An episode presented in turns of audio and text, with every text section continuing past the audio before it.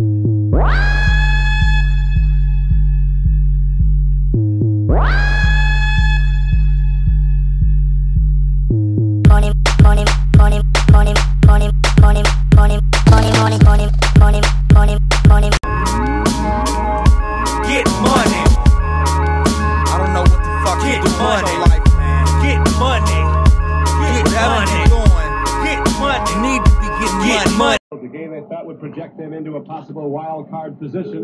7 and 5 had they won, but a late interception by the Giants. They'll preserve a giant victory. An upset win as the Giants lead 17 to 12. We're inside 30 seconds. The Eagles have no timeouts. Wait a minute. Here's a free fly. I don't believe it. The Eagles pick it up, and Herman Edwards runs it in for a touchdown. All right, if you're the toughest, smartest person in any uh, particular room, you're in the wrong room. So we go part two, right? Part one. Uh, all right, if you're the toughest, smartest person in any get, uh, uh, particular YouTube room, you're in the wrong room. So we, we are getting plenty of people watching on uh, YouTube and listening on Podbean, which we're the number one sports betting podcast on Podbean. Most most listened to. Uh, so right now, as we speak, counting last night, we're 28 and 17, 62%. And with plenty of bowl games to get up into the 70% mark, which is the best you can do. So we'll start uh, real quick. Uh, first thoughts, we go Chad and Scott. Let's start getting hot and heavy into these games. Give me more insight than you can get anywhere else. Literally. Am I up first?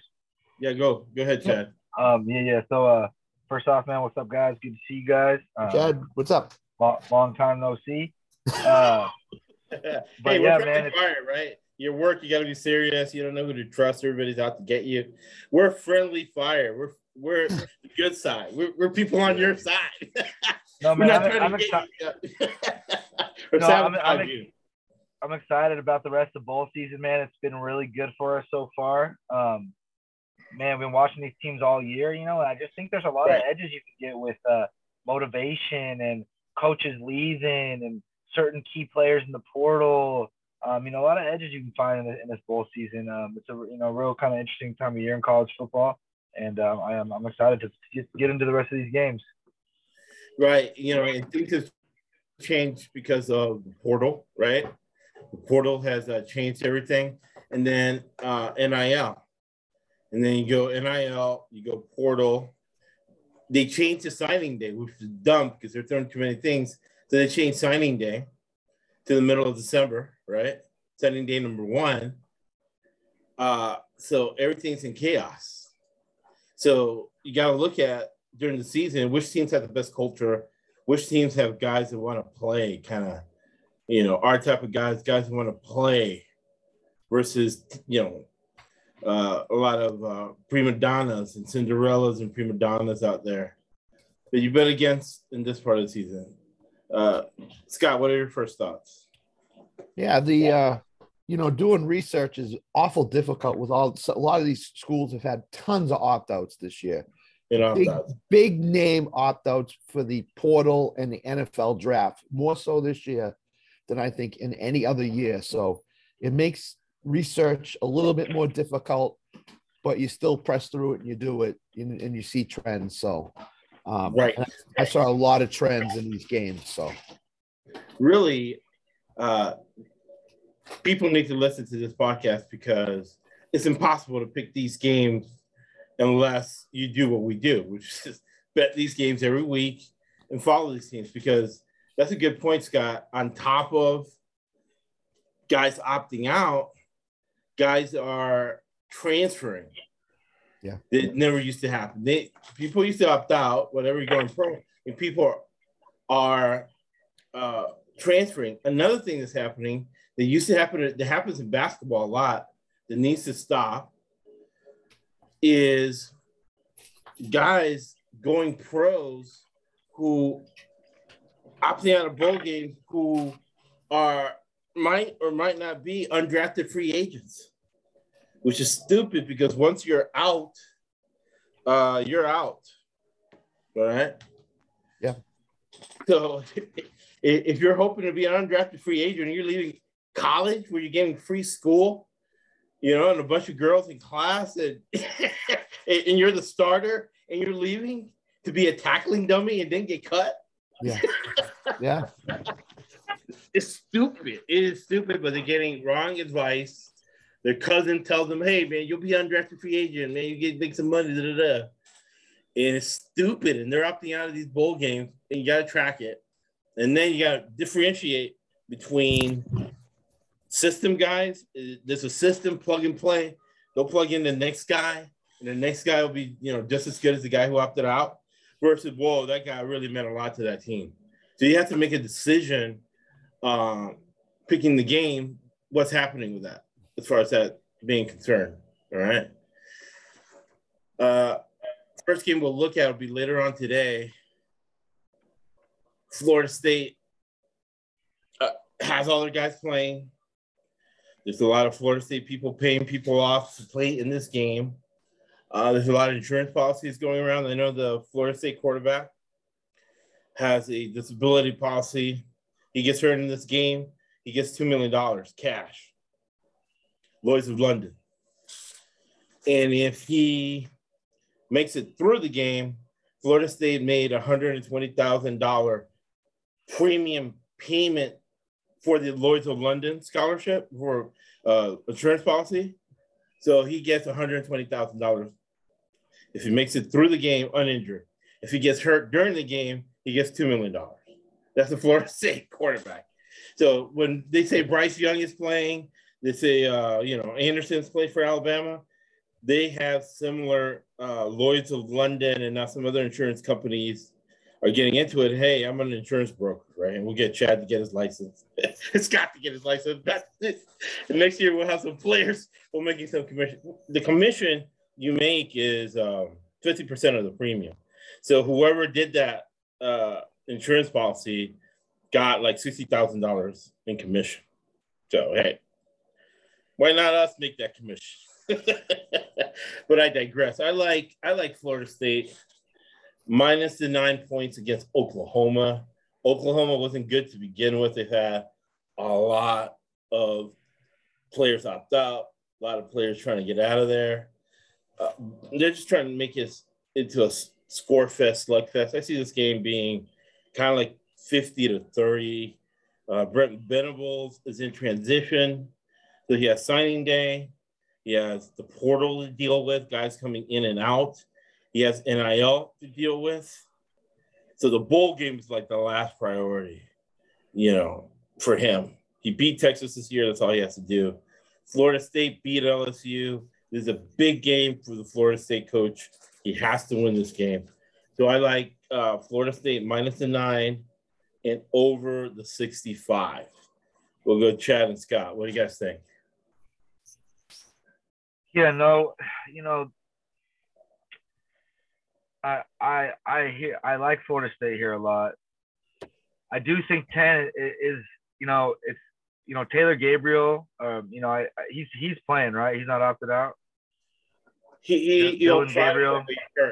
He might he'll he'll play as much as he can, but he's he's been hurt.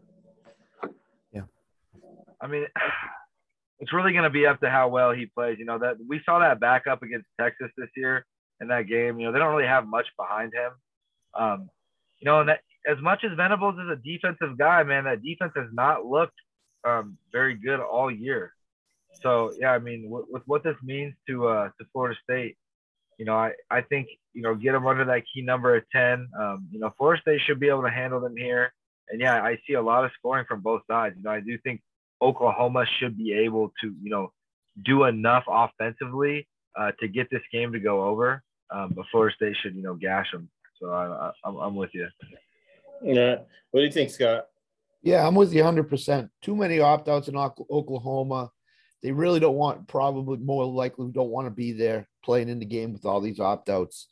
They're going to have their first losing season since 1998. You know, they're against the spread, they're terrible. Uh, Florida State's really good against the spread.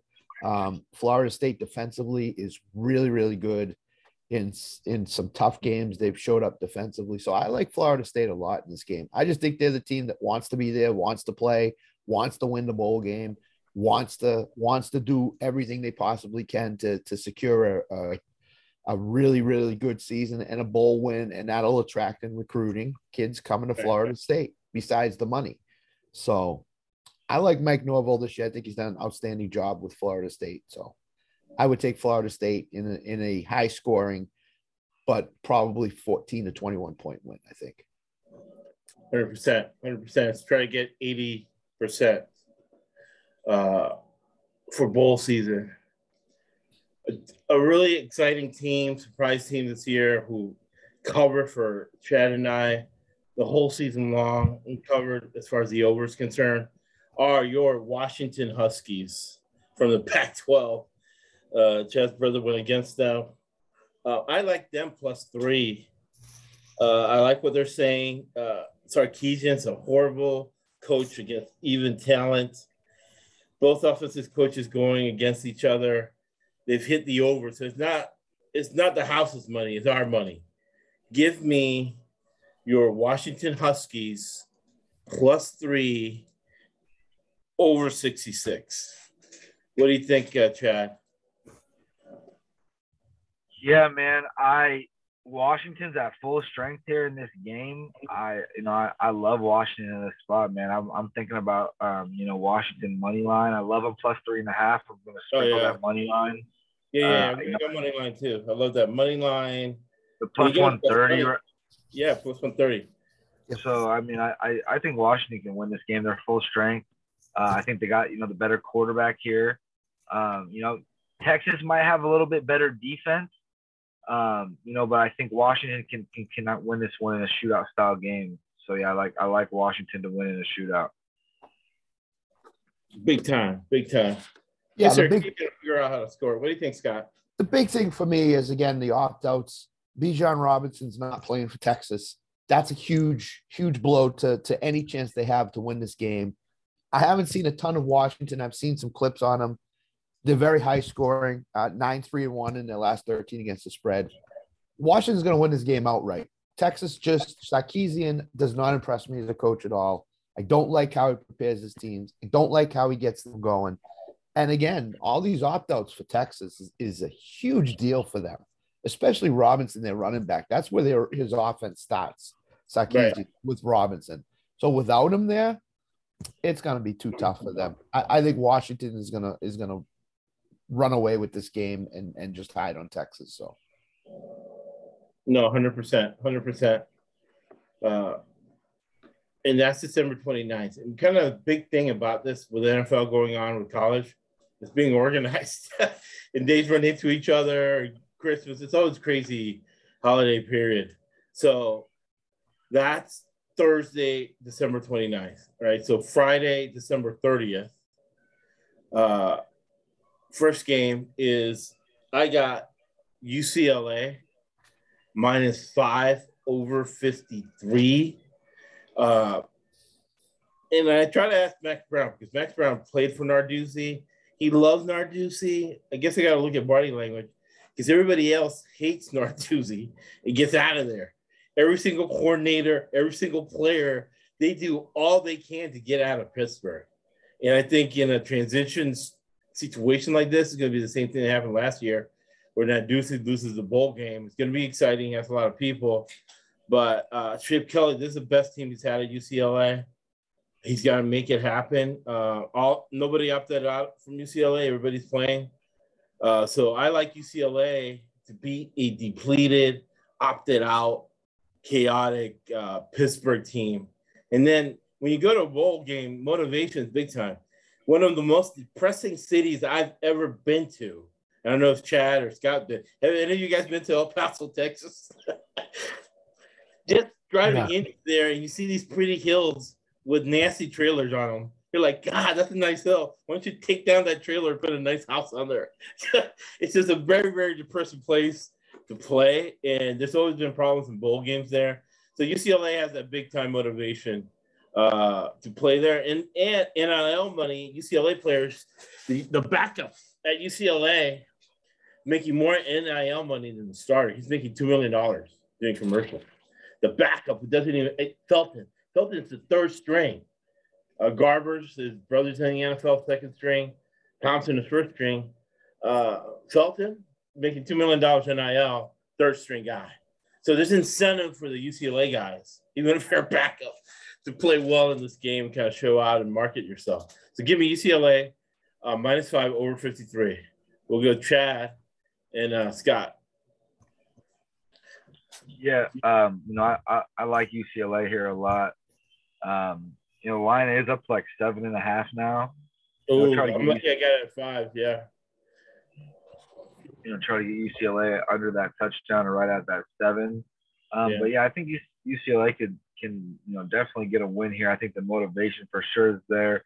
More people playing. Pitt's more affected by opt outs here, no doubt. Um, Right. And then yeah, I mean UCLA Chip Kelly's been an over machine. Um, Yeah. you know, that UCLA defense has hasn't really stopped anyone. They've always given up points, and you know Pitt's still. I mean, gonna have some linemen and should be able to run the ball. Got a couple guys. They should be able to do enough to get this game to go over um, on their part. You know, so you know I like. Um, you know, I like you said, want a, a 38-21 type game, 38-24. So I'm, I'm with you. All right. Uh, next seed will be NC. Uh, go ahead, Scott. No, I agree hundred percent. The the one thing that you didn't mention that's a that's a big check mark against Pitt was Yeah. Mark Whip, Mark Whipple was their offensive coordinator, and they were scoring forty points. Him and Narduzzi butted head to head, and he left, and now they're Right. averaging right around thirty. So I know Pickett was there last year. I know they won the ACC t- championship. I know all that stuff, but the offensive coordinator is gone, and when that happens, is there's a a period of adjustment for any team. Right. I think along with the opt outs, I think the Mark Whipple uh, gone is also another big check mark against Pitt in this game. Um, their only Pitt's only path to win is they got to run the ball and they got to run it effectively. If they can't run it effectively, UCLA is gonna gonna win by at least 14 points. So I love UCLA even with the seven without the seven and a half, and I like it to creep just over. I agree with Chad, 38-21, something like that. So Yeah, no, I think Chip Kelly, you got to look at it, but Chip Kelly, I remember him being over every game, but I bet him over right from the get go, right? Right when the line came down, UCLA over Chip Kelly. Uh, a game that you got to think it's going to be under 52 points is Notre Dame versus South Carolina. Uh, South Carolina uh, had a big win late in the season. They were up and down. You could tell the games they targeted because they they, they were looked awful in games that you thought maybe they had a chance. But games they targeted, like Clemson, uh, they won easily. Uh, Tennessee, a game they targeted, they, they, they covered. Uh, Notre Dame has had some bad losses. They lost to Marshall. So that means, you know, Marshall's roster just as good as Notre Dame's, right? On any given day. Uh, USC blew them out. They were never in that USC game. Uh, then they lost a couple other times. Lost to Stanford, one of the worst teams in the Pac-12. So South Carolina has a lot of momentum going into this game. I think they have better players. And then coach Al Golden, right? Former Scott, former New England Patriot Al Golden. That was on that famous 1992 New England team. that went one in 15. uh, so look for South Carolina to win. I like him on the money line, uh, 137. You can go minus two. It depends what you get. I would go under 52, but I got him over 50. Uh, what do you think? We'll go Scott and Chad. I'm going to disagree. I think Notre Dame's going to win this game. and I think they're going to win the game by running the football and running it a lot. Um, the Notre Dame tight end has opted out. He's another opt out. You're going to that's they're going to be the the theme of this pod, uh, podcast is opt outs. Right. But- that, that tight end is uh, from a high school, uh, JSerra, Chad. Yep. And Jay oh, Okay. Sarah, the last two tight ends have gone to Notre Dame. It's almost like the parents are breeding these kids because they all know each other, and they're all training his, these kids to be tight end. Another part of that little mafia, there used to be the Orange County quarterback mafia. You know, they had you know Leinart, and then came out with you know Barkley, and all these families knew each other. All these families knows each other's tight ends. And the other tight end they bred, I call him breeding, is Brock Bowers from Georgia. He's from that California kind of mafia, San Clemente, Sam Darnold, planned down there, South Orange County. Yeah, That's so. Notre Dame tight end's part of that. I, I just think Notre Dame's going to be able to run the ball. South Carolina gives up almost 200 yards a game rushing on the ground. So I'm even taking South Carolina's team total of 25 and a half under. I don't think South Carolina is going to be able to do enough. I think Notre Dame's on a roll right now. I think they're playing their best football at this time of year. So I, I like Notre Dame a lot in this game. And I like the game to go over because I think Notre Dame's going to be able to score rushing Right. the football. So I, I look at this as like a 31 to 20, 34 to 20 type of game with uh, Notre Dame pulling it out. So that's where I'm at with this game. Nice, nice. I can I can see I got it over 50, so I can see it over 50. That's what I bet it. Yeah. Yeah. at. We can agree on Yeah. that. Break the tie. Oh, John. yeah. I'm uh I I like South Carolina, Josh. I'm with you. I I think that uh you know they coming off beating Tennessee and Clemson. Um, I think they're ready to go. Getting three and a half, right? You know, you can get them at three and a half, four. Um, you know, get getting plus three and a half, plus four with the team. I think can win the game. I I, I like South Carolina a, a lot here. Um, you know, I think Notre Dame will have some success running the ball. I do think so, and I, I agree with Scott. I do think it goes over for sure the 50. Um, The You know, two problems I have with Notre Dame too is that the quarterback that started the season and got hurt, he didn't play the rest of the season. He's starting the bowl game. So it's almost like you're conceding a couple of series as he kind of warms up. And then the other part of it is, like you said, Tennessee and Clemson, I feel have better rosters than Notre Dame. You It's know, also and uh, you handle gotta it. You gotta compare the quarterbacks. I mean, right now, Spencer Rattler is, you know, you you know, it's the better quarterback for, you know, and you're getting points. and I don't know what's going on with Spencer Rattler. Uh, he's playing in it. In it, is it to up his draft status or is he coming back next year? I haven't read enough to on him to figure it out, but he is playing in this game. Uh, he said it was for the coaches, but you can never believe anything these guys say. Uh, you know, believe half of what you see and not, none of what you hear, right? Uh, another game tomorrow one of Chad's favorite teams, the Ohio Bobcats from the Mid American. Uh, they are one and a half point favorites against another one of Chad's favorite teams, the Wyoming Cowboys. Great coach, man. They should not be in a bowl game this year. Great coaching got them there. There's zero talent on Wyoming. He gets the most of his talent. Uh, because all of the coaches have been at Ohio for 20 years. They have great continuity in that staff. Uh, they have a lot of pride. Uh, I like Ohio money line minus 125 to be a crazy game. And I like it over 41 because I think one of the edges that have given us profit so far is that Vegas is basing the line so far, as you see, on what's going on during the season, not what's going to happen during bowl season. You got extra practices, extra times to put in trick plays. Offensive coaches can put in the whole smorgasbord of what they've done all year. So I like this to go over the 41 points. I like 41. I think it's strategic, right? Under that key number. I like Ohio money line over 41. What do you think? What was Chad, then Scott? Man, Rourke, I believe, is out, the quarterback for Ohio. Um, you know, he got Ooh. hurt in that Bowling Green game, and you know, they I they lost to Toledo. So I think this game is going under 41 and a half because Wyoming's got a good defense and a shitty offense. Ohio quarterback, what I saw from the backup in the MAC championship against Toledo was god awful. Right. Um, so uh, I'm really go. I, I like Wyoming getting plus three here.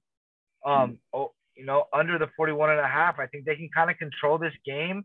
They like to put it on their defense. I think they can run the ball methodically. you know, and just kind of play a, a, a. They know they can win a, a ten to three game here. Um, with that defense they got at Wyoming, and what Ohio showed in that MAC championship with no Rourke. Um, you know, I, I I like I like Wyoming getting three, you know, three points here, and I like it under the 41 and a half. That's why collaboration is so important too. That's another reason we have a, such a high percentage. Because you talked me out of that. I, I agree with all that logic. I think I forgot how bad that guy was against Toledo. He barely could drop back.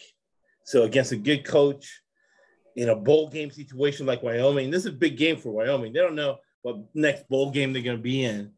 Uh, so this is a big game for them to win. Big game for Mountain West to win. What do you think, Scott? Yeah, as Chad was said that Rourke did tear his ACL and meniscus, so he's done. He's not playing. Um, so I would definitely go Wyoming. I, I don't like Ohio at all in this situation. Starting quarterback gets hurt late in the year. You're looking, you know, you backup quarterback. You're looking for ways to make it easier on them. I think Wyoming's just going to pressure the quarterback like crazy. I, I don't think this quarterback stands a chance with Ohio. So I would definitely take Wyoming, and I would definitely go the under in this. I don't think it's going to be a high scoring game at all. Both teams' defenses are pretty good. They don't score. They don't allow uh, touchdowns, and uh, Wyoming only has to put up, I'd say, 13 for them to win the game. So I like Wyoming in this situation to win the game. All right. So the unanimous pick is going to be Wyoming on the money line plus 105. So Vegas kind of agrees with us Miami making it 105.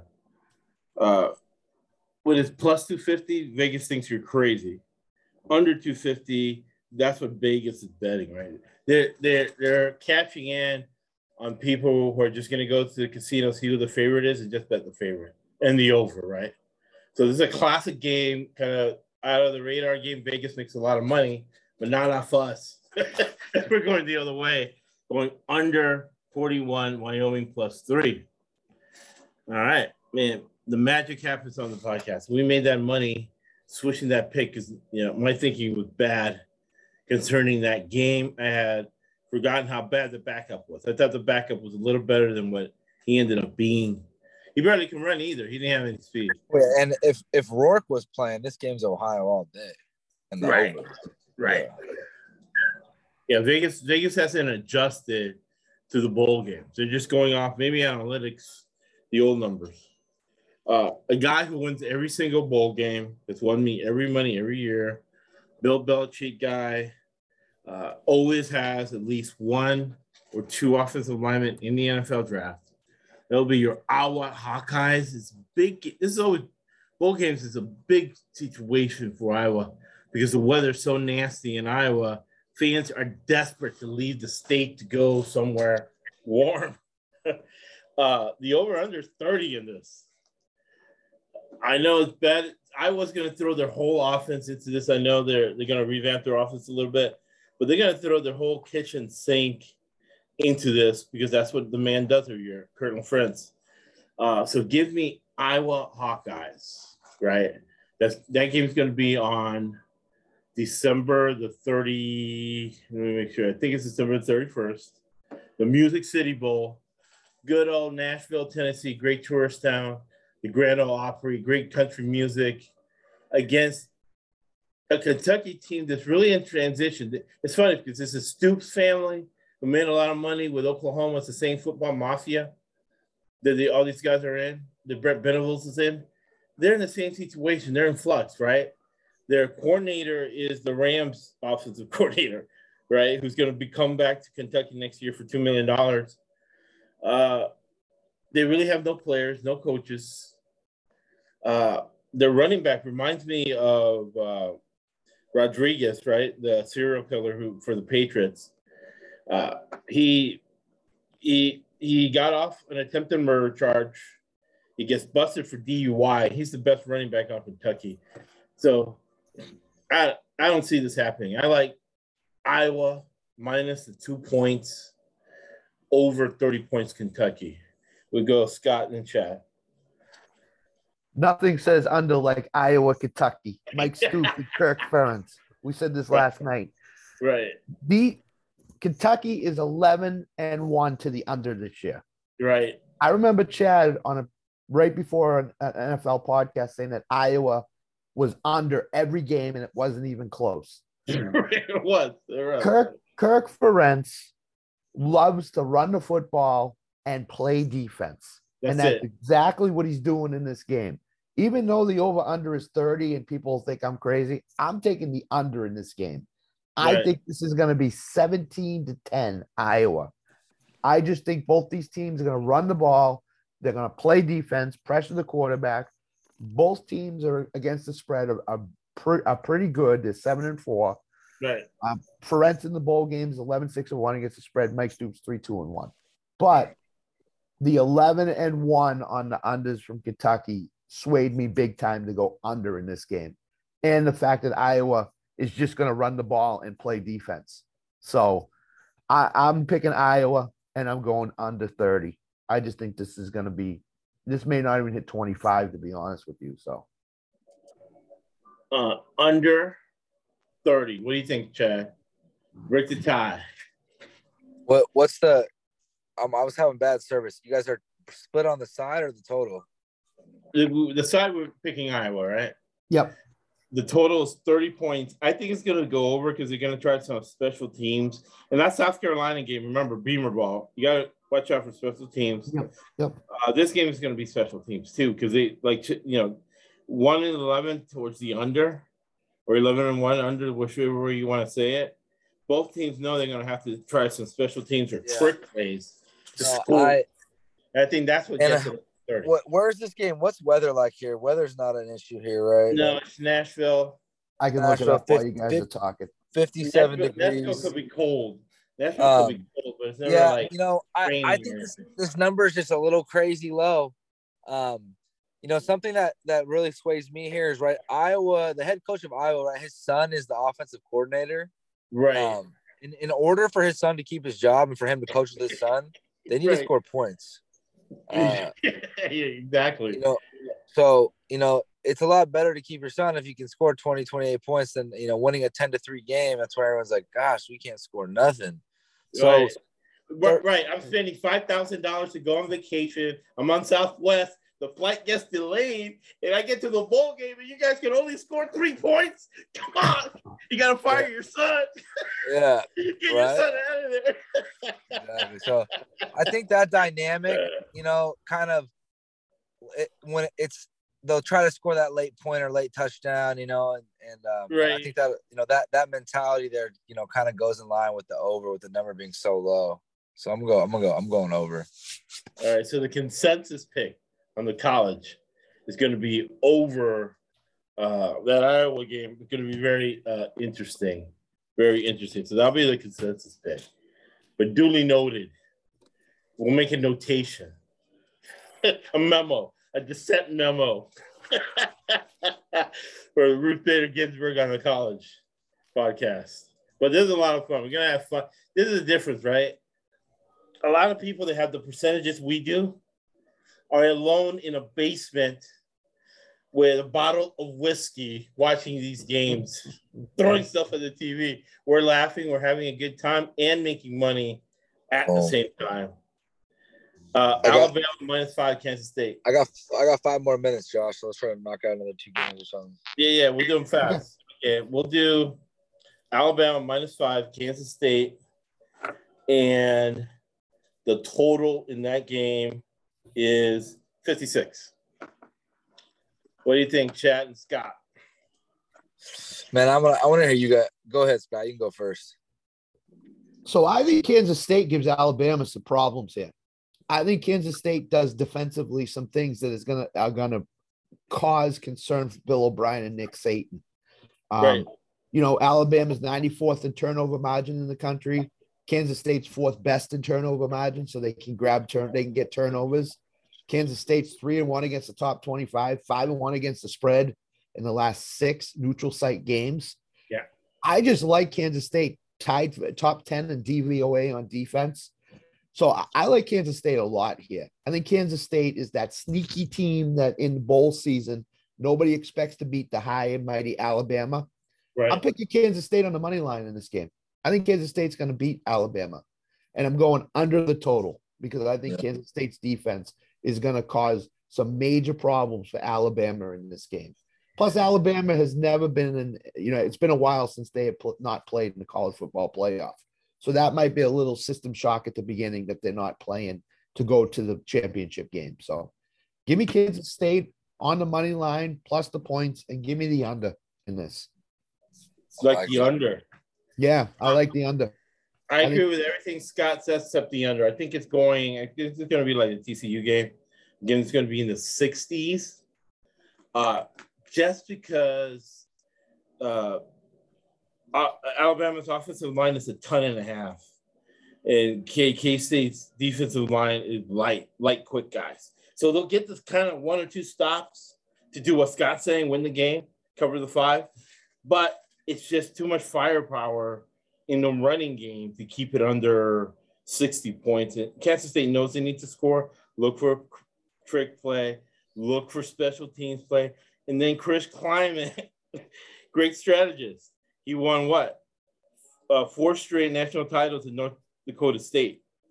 So those North Dakota State FCS guys know how to strategize for games. So he, he's to beat Pete Golding sucks as a defensive coordinator. So I'll give you that he's to outcoach Pete Golding. Bill O'Brien's already designing the Patriots offense for next year. he's, he's out of Alabama. He's tired of people coming around his house threatening they're to burn his house down because he sucks as a coordinator. He's just friends with Bill Belichick. So what do you think, Chad? Joe, you break the tie on the uh, total. Man, Uh, I'm kind of split right now on the total, guys. I love Kansas State though, plus the seven. Um, I mean, I'm definitely gonna sprinkle the money line. Um, man, I, I, I keep going back and forth, and then hearing both of you guys split, I'm still back and forth. So I'm gonna have to, I'm gonna have to deliberate here. And and and what this is a what what day is this game? Saturday. Yeah, the third first. Yep. Oh yeah, I'll I'll, I'll send you. I'll, I'll get you a pick here uh, for for that one here by the end of the day tomorrow, so you can post by Saturday.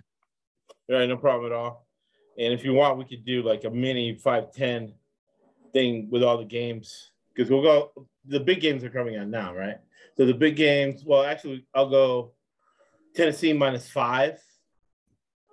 I like Tennessee a lot in this game, uh, and it's hard for me to do that, right? Because Coach Heupel, coach for you can't finish. But I like uh, Coach Heupel in this situation. Uh, Clemson has lost all their games this year against comparable talent. Uh, and I love Dabo. I think Dabo should finally either do two things uh, either go be the Alabama coach or retire from Clemson and go into the ministry because he wants to be a pastor. And he'll be a great pastor because he didn't have a dad, he bad background, grew up poor. His mother lives with him in the dorm in Alabama when he walked on to Alabama and begged to be on the team. Didn't get a scholarship to his senior year. Great story. He should become a minister. And he says NIL to him is Jesus, right? He want the program is going to be built on the name likeness of Jesus. Great. So none of the players are getting paid, so he has less talent, especially for this bowl game. Uh, so look for Tennessee. Tennessee believes in NIL. Uh, they're minus, they're plus six now and it's it should be a shootout, right? It's going to be like the Clemson South Carolina game, which Clemson lost. Uh, Tennessee lost to South Carolina too, but I think Tennessee uh, will be able to score enough points to cover the six points and be over the sixty-three. We'll go Chad and Scott. Yeah, man, I'm I'm with you. I I like I like think Tennessee wins this game. Um, I love them plus the six. Uh, sprinkle that money line, and yeah, I mean, I I think this is going to be a shootout. You know, no DJ Uiagalelei for Clemson. It's going to be the backup. Um, Right. And they had the offense going better throughout the year. They scored a lot of more points with him out there. A little Right. bit more accurate of a passer, um, not so much a thrower. So, you know, I, I I like. I think both teams are offensively will get it going, and this one will definitely uh, get over. So I'm with you. But I, I got to hop off, guys. I'll, All right, I'll- Chad. All right, talk, I'll talk later about the rest of these games. All right, man. Thank All you, Chad. take care. All right. So, so I'm in agreement with you guys. I, I think new quarterback, backup quarterback comes in, plays very well in the championship, ACC championship game. I still think there's an adjustment period in this where ten, Tennessee, Hendon Hooker got injured a little bit ago. They've adjusted to the new quarterback. They've built their offense around what the, what this kid in Tennessee could do. I love Tennessee in this game, and I love the over. I think Tennessee and Clemson are both going to have to score um, a lot of points. Both coaches know it, so I think the game plan is just going to be go out there, score points any way you possibly can, and that leads me to Tennessee winning the game and it's going over. Right. Tennessee going over unanimous pick. Unanimous pick. Yep. Uh, so that's December 31st. So we'll stick on December 31st because that day, you know, we talked about this before. Everything gets messed up, right? Mhm. The more uh, it started off good with January 1st being all the really good games, and you had fun just betting all those games on January 1st. It go, you know, it goes from Martin Luther King to Jesse Jackson to Al Sharpton, right? uh, it get it things keep getting, you know, they degrade once you get from the center. And the big games used to be January 1st. You went out, you partied the night before, you come home, get a few hours sleep, Yep. you wake up, watch the Rose Bowl parade, and you start drinking again to get your energy back as you watch all these games. And you bet all these games, and I'm usually five and one on January 1st. So they messed that up, right? Yeah, they did. So on December 31st, we're gonna have a playoff game, right? Are we? Yeah, we sure. Yeah. are. So Alabama's gonna be the Sugar Bowl. That's gonna be at noon. Big game, great game. Absolutely. Uh, Absolutely. feel bad because at the same time, I'm gonna have the, the three TV offense going. Right, you, it- three TV offense started with uh, New Year's Day and the NCAA tournament. Uh, so yeah, so Iowa Kentucky is gonna be good. Uh, the other one is gonna be one semifinal, the 31st. Let's see here. Um, Tennessee Clemson is going to be December the 30th, which is tomorrow. Yep. So one playoff game is going to be can these dogs hunt and against Ohio State. Now, I think, let me know if you think I'm right, Scott. Okay. I think for guys like us who know how to when to add emotion to something, when to take it out, this is candy to us because people are watching ESPN.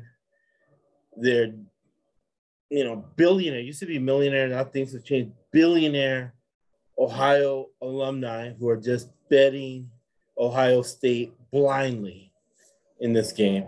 And you're going to have Georgia people betting blindly. And then you have emotional Ohio State people taking things too hard, Mhm. saying that unless Ryan Day, who's won 90% of his games, wins this game, he should be fired. How can you fire a guy who's winning you 90% of your game? And what you've coached, you coached for 30 years, Scott. You know that what a good coach does is not win the games against the you know title teams, It's win 100% against the teams they should be. Teams that have a talent advantage or equal talent. Not games where you're the huge underdog. Your record in those games. No. A good coach a loose coach doesn't blow games against teams that that, that have better talent and equal talent. So he's a great coach. He should not be fired for losing to an NFL team like Georgia or Alabama or Michigan's an NFL team as well. Yep. Uh, so people are reacting to this. Start at six and a half. Some places are at eight. The defensive coordinator for Ohio State makes $2 million a year. Oh, he gave up all these points to Michigan. The, the Harbaugh Mafia family. The Harbaughs have been in football for years. The man has been in the Super Bowl. His brother won a Super Bowl. They have all kinds of connections. The fact that he gave up points to these people doesn't mean anything. Georgia has two fish to fry. And really, Georgia, this is a developmental year for Georgia. They lucked out with a soft schedule. They did not play Alabama. All right. They do get primo talent. Uh, but I don't think they they faced an offense as good as the Tennessee. Remember, Tennessee's quarterback got hurt in that game, right? So they haven't faced an offense as good as Ohio State, right? Right. Right. Agreed. Six, yeah, 62 points. Uh, both coaches know after a layoff they need to get this game. It's sort of a sure, sure but I think it's going to be a defensive thing because uh, Bill Belichick and Kirby Smart, right? Yeah. Yep. And Nick Saban's involved in this. He uh, Kirby Smart won five national titles with Kirby Smart uh, with uh, Nick Saban, and was he was in you know two big things before Sky goes. Will Muschamp Will Muschamp is the X's and O's defensive coordinator for Georgia. Means he doesn't go on recruiting trips unless he has to. He goes on one or two recruiting trips a year. The co-defensive coordinator, like Dan Lanning, you know, he's the recruiter. He's on the road every day. He's on the phone eight hours a day. He's watching films eight hours a day, right? Judging talent for recruiting for Georgia. So that's their two defensive coordinators. They have a recruiting defensive coordinator so don't get fooled by the co-defensive coordinator stuff or what they do on game day. Yeah. Because on game day, Will Muschamp, which won has won national titles, and was on that Nick Saban staff at Miami, the Miami Dolphins. Mm-hmm. They followed them to Alabama. They went on. So Will Muschamp's your defensive coordinator, coach at Florida, coach at South Carolina. His problem isn't X's and O. His problem is that he's like Kirby Smart too. He's a Mensa guy. Not not everybody can get into Mensa. You have to be super smart to be in Mensa. He's in Mensa. Will Muschamp. He's very awkward, smart guy. But they call him Coach Boom, right? And the reason they call him Coach Boom is that he goes berserk when somebody makes the same mistake twice, and he's like a rock band, a, a punk rock band in the 70s that used to destroy the hotel room. They clear any objects or anything when he's in practice because he will throw a helmet at your head. right. And he'll body slam you. He's a big guy. So that's why they call him Coach Boom. That's why he got fired in Florida. That's why he got fired in South Carolina. Because once the athletic director sees that, he's like, well, this guy's out of here. This guy's berserk. At Georgia, all they care is that you win a national title and you're fine. you can do whatever you want. Right. all right. So I man, I talked myself into the under in this. Under 62, uh, Ohio State plus eight points. if you can get them at that, I think it's going to balloon. That's why it's candy for uh, Scott and I, because this line might balloon to eight or nine points as people flock into Foxwoods, people flocking to New Hampshire, people flocking to the new sports books over there in Boston and bet Georgia. Bet Georgia. Georgia might win the game hopefully Ryan Day doesn't get fired. If he gets if if this game's a blowout, uh, Ryan Day is going to be fired, which is ridiculous, winning ninety percent of the game. So, what do you think, uh, Scott? I agree with you. I mean, I w- I wouldn't dare pick Ohio State to win the game because I don't think they're going to. But plus eight, Right. give me Ohio State all day long. Okay. Second thing is, is I just look at Georgia's schedule. The only there's only three times Georgia and an opponent have gone over 60 points this year in a game. Right. One was against LSU, and then the other two were, were much earlier in the year, I believe. So Right. that 62 points is a lot of points, especially for a Georgia game. I know Ohio State averages 45 points a game, second in the nation in scoring, all this other stuff. I don't think they played a defense like Georgia this year. No. No, I know Michigan's not defensively anywhere near what Georgia can be. Um, you know, other teams in the Big Ten are not like that. So I think both teams have not seen Georgia's not seen an offense like Ohio State. Ohio State's not seen a defense like Georgia. So I think that's going to bring the scoring down um, a bit. So I like Ohio State plus the eight points. I think this is more like a, a three to five point uh, game, to be honest. It's a championship game. It's going to be Yeah, a legit championship game between two coaching staffs north of $20 million each. Ryan Day is coached in the NFL. Uh, Monken, Todd Monken, uh, he was the offensive coordinator for the Tampa Bay Buccaneers for a couple Yep. of years. Yeah. He's been a head coach at college. Yep. He, he's your offensive coordinator for Georgia. What they want to do is control the game, right? Especially in the situation. And another reason before we go to the next game, before about I like about Ohio State is that what what is the deep Georgia is going to give you the deep ball. And CJ Stroud and that Ohio State offensive line can deliver at least one or two shots with Marvin Harrison Jr. Yeah, and I think when you look at Ohio State's losses in the Ryan Day era, you're going to see Michigan, you're Right. going to see Alabama, you're going to see schools of upper echelon. Georgia probably Right. added to that. So there's no way Ryan Day job should even be talked about if they lose in this game. right. So Insanity. Yep. Complete insanity. Uh, Yep. You know, uh, and Urban Meyer has a lot to do with this, but I don't think Urban Meyer, that's his handpicked guy. Yeah. And Urban Meyer is going to be, uh, his, he's going to have his hand in the game plan that he always has. yep, And plays going to see out there, it's going to be Urban Meyer. certainly. Uh, so that's Ohio State, Georgia. TCU against Michigan. I see this as another under game. And I hate to say it, but usually one game's close and the other game's a blow off. Right. So here I see your blow off. I think Cinderella, uh, the mustard's going to be off the hot dogs. uh, It's going to be midnight for Cinderella. And I like Michigan minus the seven. And what you do against the air raid is you rush free and you drop eight, a lot of zone, keep the game scored low. So I like it under the, the 59. So give me Michigan minus seven, under 59. I'm gonna I'm gonna add another bet into this too at the end. Okay.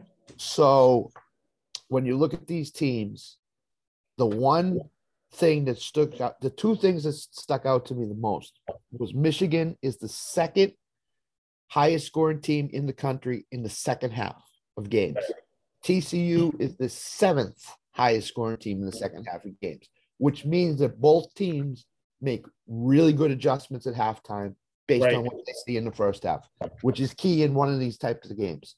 Right. I agree with you. I like Michigan in a blowout in this game, and, and I like the under. But the, the the next thing I'm going to add is the first half under total. nice. I like I'm going to do that too. I think both teams are going to start very slow, and that's going to lead to the game going under. I just think that you know TCU is top five in explosive plays. TCU, you know, rates top ten in yards per play. One thing that's the advantage to Michigan. Jim Harbaugh has seen all this stuff in the NFL and Right. college at Michigan. He Right. knows how to defend this stuff really well. And do not sleep on that fact that Jim Harbaugh has seen it in the NFL. I think Right. he, he will shut TCU down. I think the as you said, the Cinderella slipper will come off of TCU.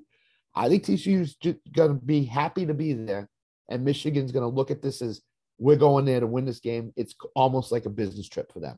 Right. In that case, I think Michigan wins the game pretty handily. I see like a 38 to 10 type of game, 38 to 14.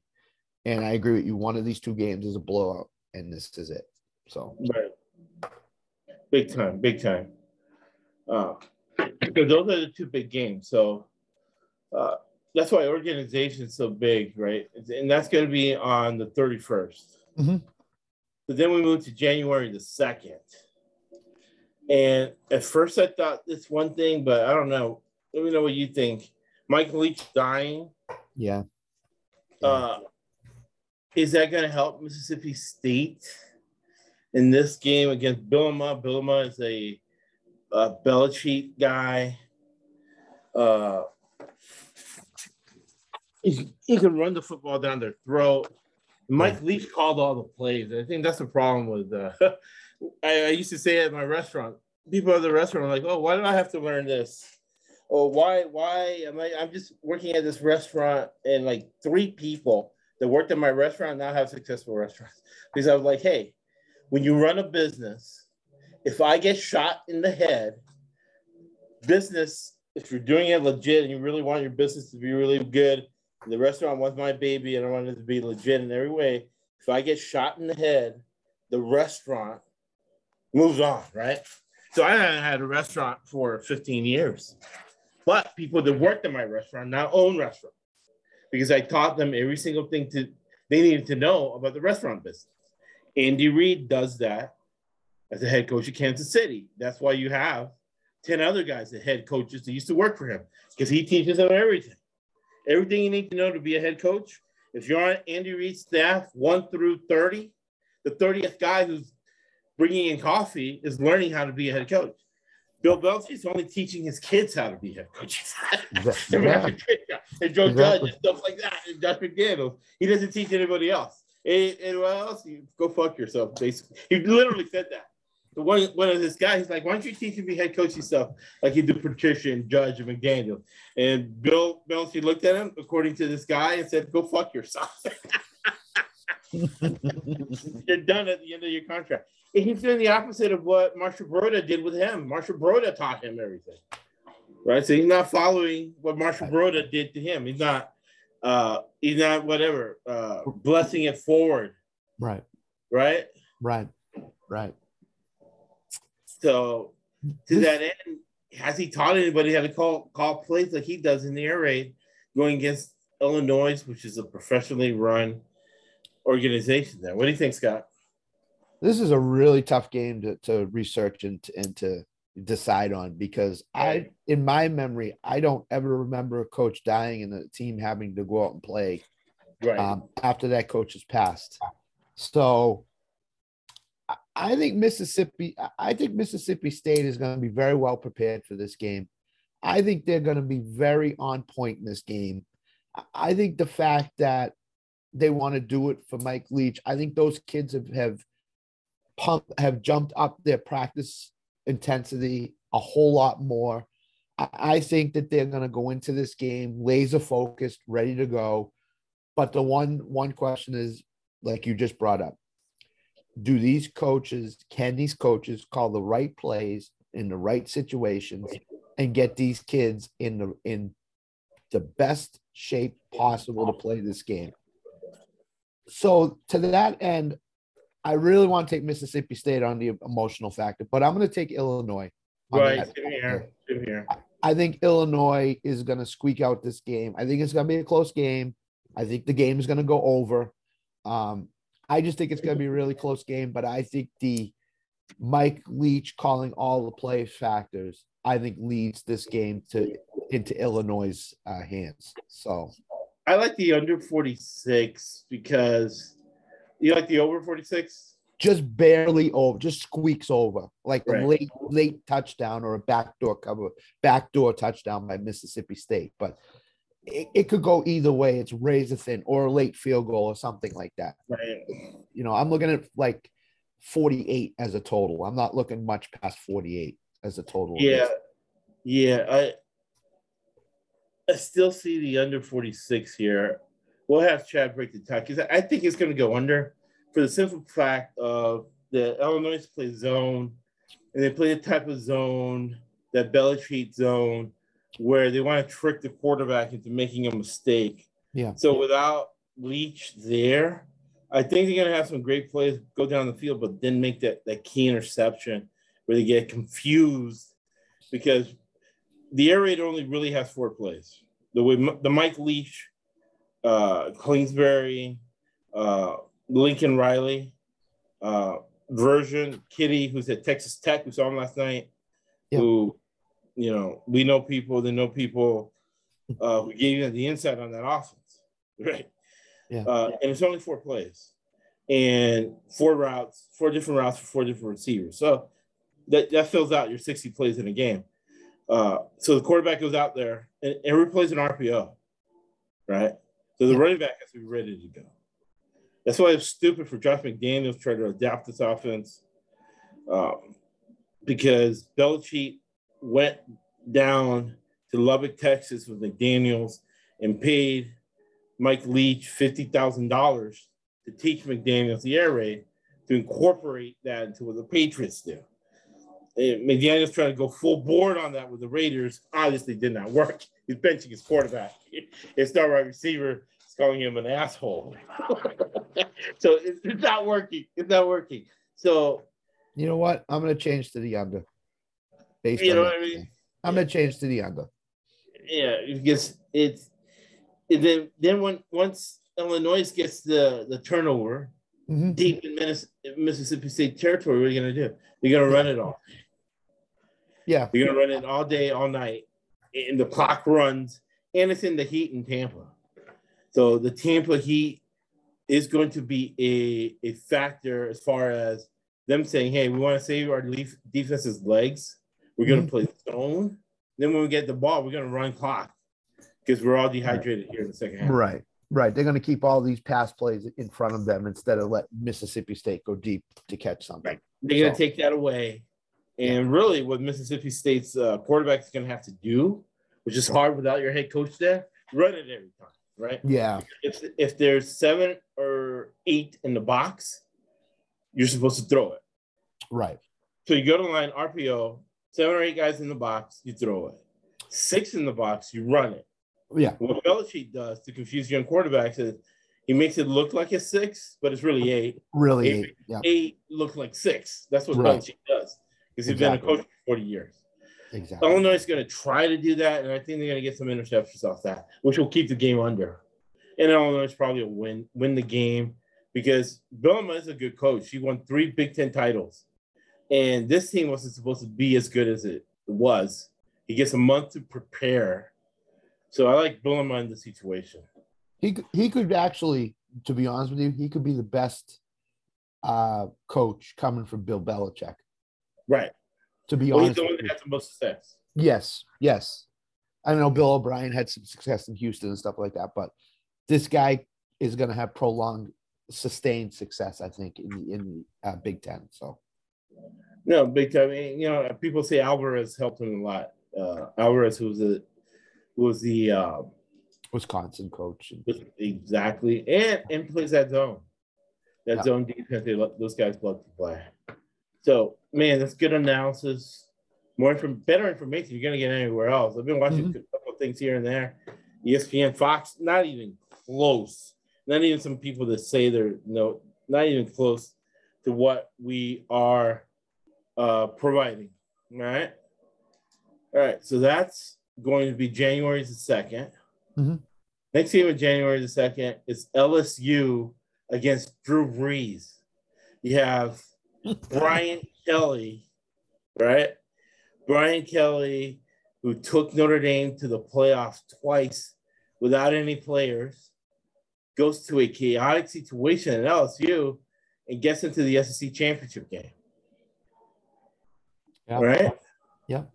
So uh I like LSU minus the 10. I think Drew Brees is going to figure out a way for Purdue to score. Uh, I think he should be a a good coach if he wanted to be.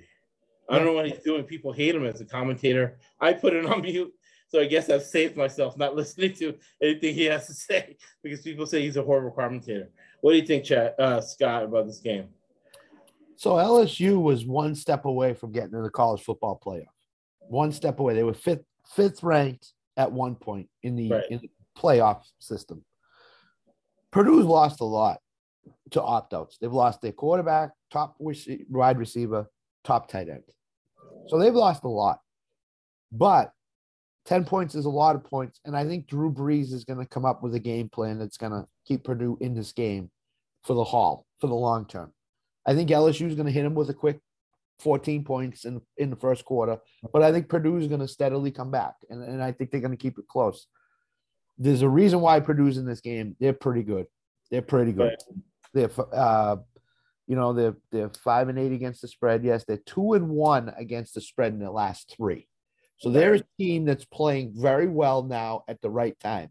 And now you add Drew Brees to the mix, who's an NFL 20 year veteran at the Right. quarterback position, that backup quarterback who's now subbing in for the top quarterback Right. needs, needs a Drew Brees to help him recognize defenses. And I'm sure I'm sure they've watched tons of tape on LSU and tons of footage. So to that end, okay, Right. L- LSU is seven and six against the spread. They're 0 and 2 in their last two Right. against the spread. I'm picking Purdue Nice. to cover to cover this game. So And I'm gonna- covered 11 points, maybe. Say. Yeah, yeah, Purdue plus 11, and it's gonna go over. I think this is gonna be one of the high. This is gonna be a higher scoring game. So And, and I think the fact that Tom Brady, uh, it is 50% of the offense in Tampa Bay is Tom Brady's offense. So Yes. when people say that Tom Brady's leaving, wherever he's going to, they're going to have to have that offense in there. And I think Yep. uh, Drew Brees drew inspiration from it. He's like, oh, I can come up with an offense. Yep. And he has the time. He's had a month to talk to these guys to put in some of his offense in. And, and I'll give you Drew Brees offense. and I'll give you another thing. Do not think that Sean Payton has not had a couple of phone calls from Drew Brees Oh, over, yeah. the- over these last month or so. So I'm sure you're going to see Purdue uh, maximize offensive uh, opportunities because Right. Sean Payton and Drew Brees. I think they both have been helping out the Purdue staff with offenses and schemes and, and all this other stuff. So that's another big factor for Purdue too, as well. So that's the other big factor for Purdue. Yep. So we'll have Chad break the tie on this. And we'll get it out to, out to you. I might do a little video before on Saturday. Okay. I don't know if you want to. Oh, yeah, we can link it into the. Yeah, yeah. Saturday we can do like a five ten minute, Yeah, that's uh, fine. just going over breaking the ties and then going over again the uh, title games. Yep. On Saturday, whatever game, all the days are coming into you on Saturday, whatever game day that is, where the the big games are, the playoff games. Five to ten Yeah. minute It's. Saturday, Saturday night. Saturday night. We'll do that. So we went through one, two, three, four, five, six, seven, eight, nine, 10, 11, 12, 13, 14, 15 bowl games. And that's all the bowl games I see, other than the national title game, which on the ninth we could do a 5 10 uh, minute on the title game, breaking that game down. Do we want to do the Rose Bowl game? Or are you going to wait on that? Oh, let's do the Rose Bowl. Thank you. I was Penn gonna State, Penn State, Utah. Penn State, Utah, and that's going to be on January the second. Yeah. Uh, again, they messed things up, right? So I guess the Rose Bowl I was kind of pissed about because they're messing with my tradition. Absolutely, I agree. You know, I usually watch the Rose Bowl parade, then the College Bowl games, and then the Rose Bowl. They're I gonna won. that up. They're gonna take that out because of the So- championship game and stuff. So here's what I wonder: Does the NFL playing on Sunday have a lot to do with this? That's that's what I think has a lot to do with it, Oh, 100 percent. Yeah, uh, uh, without doubt. So Yeah, so they're gonna ruin the tradition. That at least the parade will still be there. The Rose Bowl will have some random game, some playoff game. Uh, man, Utah. It's not gonna be a home game. It's gonna be 50-50. It's gonna be crazy. Uh, Penn State people travel there. Uh, Penn State has to win this game. They've not won a big game before. Utah lost to Florida to begin the season. Uh, had a couple bad losses along the way. They Yeah. only beat USC. And that USC game, you got to wonder because that's Whittingham, a guy who's coached for 30 years, plotting against you since summer, Mhm. right? So he Mhm. knew every single thing there was to know about USC. And USC had a horrible defense 23 missed tackles in that game. Penn State's not going to miss 23 tackles. They're going to wrap up. Uh, Franklin learned from the Sam Darnold loss to USC. They want revenge. This is a big game for him. This is going to be like the Auburn game where they beat Auburn at Auburn. Uh, so I like Penn State to cover. Clifford is a senior quarterback. You can't script things better for Penn State than this. They got a senior quarterback, a successful guy, a guy who can run. He needs to lift his draft status like Sam Darnold lifted his draft status in the Rose Bowl. So did Saquon Barkley had his draft status in the Rose Bowl. Yep. So 52 is way too little points for this. Uh, give me Penn State minus two. I like this a lot. Penn State minus two over the 52. I am in total agreement with you. This is James Franklin's biggest game of his coaching career. This Rose Bowl. Utah had their bowl game against USC in the Pac 12 championship. Exactly. I think that Penn State is going to come out focused, sharp, ready to go. You know, in, a, in the most prestigious bowl game that there is around, which is the Rose Bowl. Penn State's been there before. It hasn't meant more to Penn State than it does this year, I think. So, to that end, they've covered the last six games of the regular season. They've done a phenomenal job. Penn State will not miss tackles, will not leave the little things for chance. I think Penn. I'm very high on Penn State in this in this situation. I think they'll beat Utah. I think they'll beat them by a touchdown. So I love Penn State. Give me Penn State and give me the over because I think Penn State's going to let it all hang out in this game. They're gonna they're gonna lay, lay all the offensive playbook on the field in the Rose Bowl January second and say we're here to win this game. We're going to do whatever it takes. So I think you'll see a couple trick plays. I think you'll see a bunch of stuff. So Penn State all the way for me. Yes, Penn State over 52. Vegas knows that. That's why they put it at 52, kind of strategic key number, but that's going way over than that. Uh, you can throw whatever happened during the regular season out of that. Yep. Uh, Yep. Clifford, right? So uh, Wake Forest, Sam Hartman's leaving, but they run every single offense, right? Yep. And to your point, Clifford is going to run every single scheme, every single thing he's done over four years because he knows it. And Penn. State's a tough school to get into, high academic standards. You guys, at least, at least we know maybe he's not football smart, but we know he has memory retention. Mhm. to pass these tests and stuff, he has to have a good memory. So he remembers all these offenses. You're gonna every series is gonna be a different offense. Uh, Utah defense is gonna face right. So give us Rose Bowl. We'll have a good time watching the Rose Bowl, drinking and covering both sides of that. Uh, final word, Scott. Man, thank you so much, man, for helping me sort these things out. My percentage is going to be higher sorting these things out, listening to what you and Chad had to say. Yeah, it's you know it's great to be here. We're on a roll in this college football bowl games. You know, let's Right. keep it going. Let's try to hit that seventy percent mark. I think we can get there. You know, I, Yeah. I like I like the setup. I like a lot of the games. A lot of the games, again, said last night, self-explanatory. Um, but monetize, enjoy it. You know, have fun with it. Football's about a game of fun, so enjoy. it. Yes, and our content's on a whole other level. We explain to you and give you information, to actionable information you can act upon and put money in your pocket and have insight into this game. So you don't have to pay Action Sports a thousand dollars.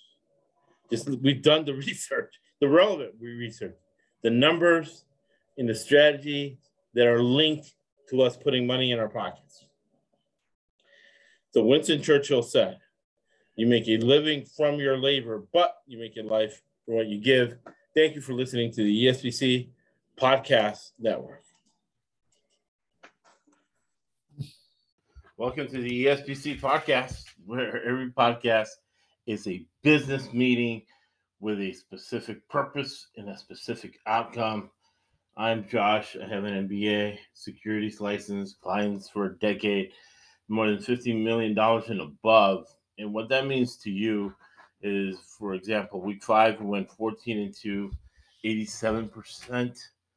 Uh, to put that in perspective, 59%. You can consistently live in Vegas. Some pros average 70%. So 85.5 really is really good. For me was $11,330 in profit. So we give you the insight how to make that money betting on NFL games, betting college games. Then we get into the NFL, college football, uh, college basketball. We share the information because we have to, right? It's capitalism and freedom is not free. If we don't share information as middle class, upper middle class people, uh, probably this country will be in trouble. Uh, I figured out, but we have a lot of fun at the same time. We use business and financial concepts that I use in my other job to predict successfully the outcome of football games and monetize our time, highest and best use of your time. Uh, same methods, right, to help folks uh, invest in the right business, invest in the right stock, make sure their money outlasts their retirement. Same process we use to predict the games successfully. Uh, decision science, return to the mean, probability theory are all used in this podcast.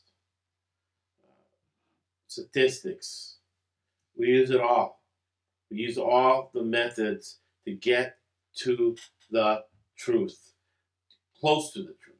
Elon Musk says, You know the truth, you can predict outcomes.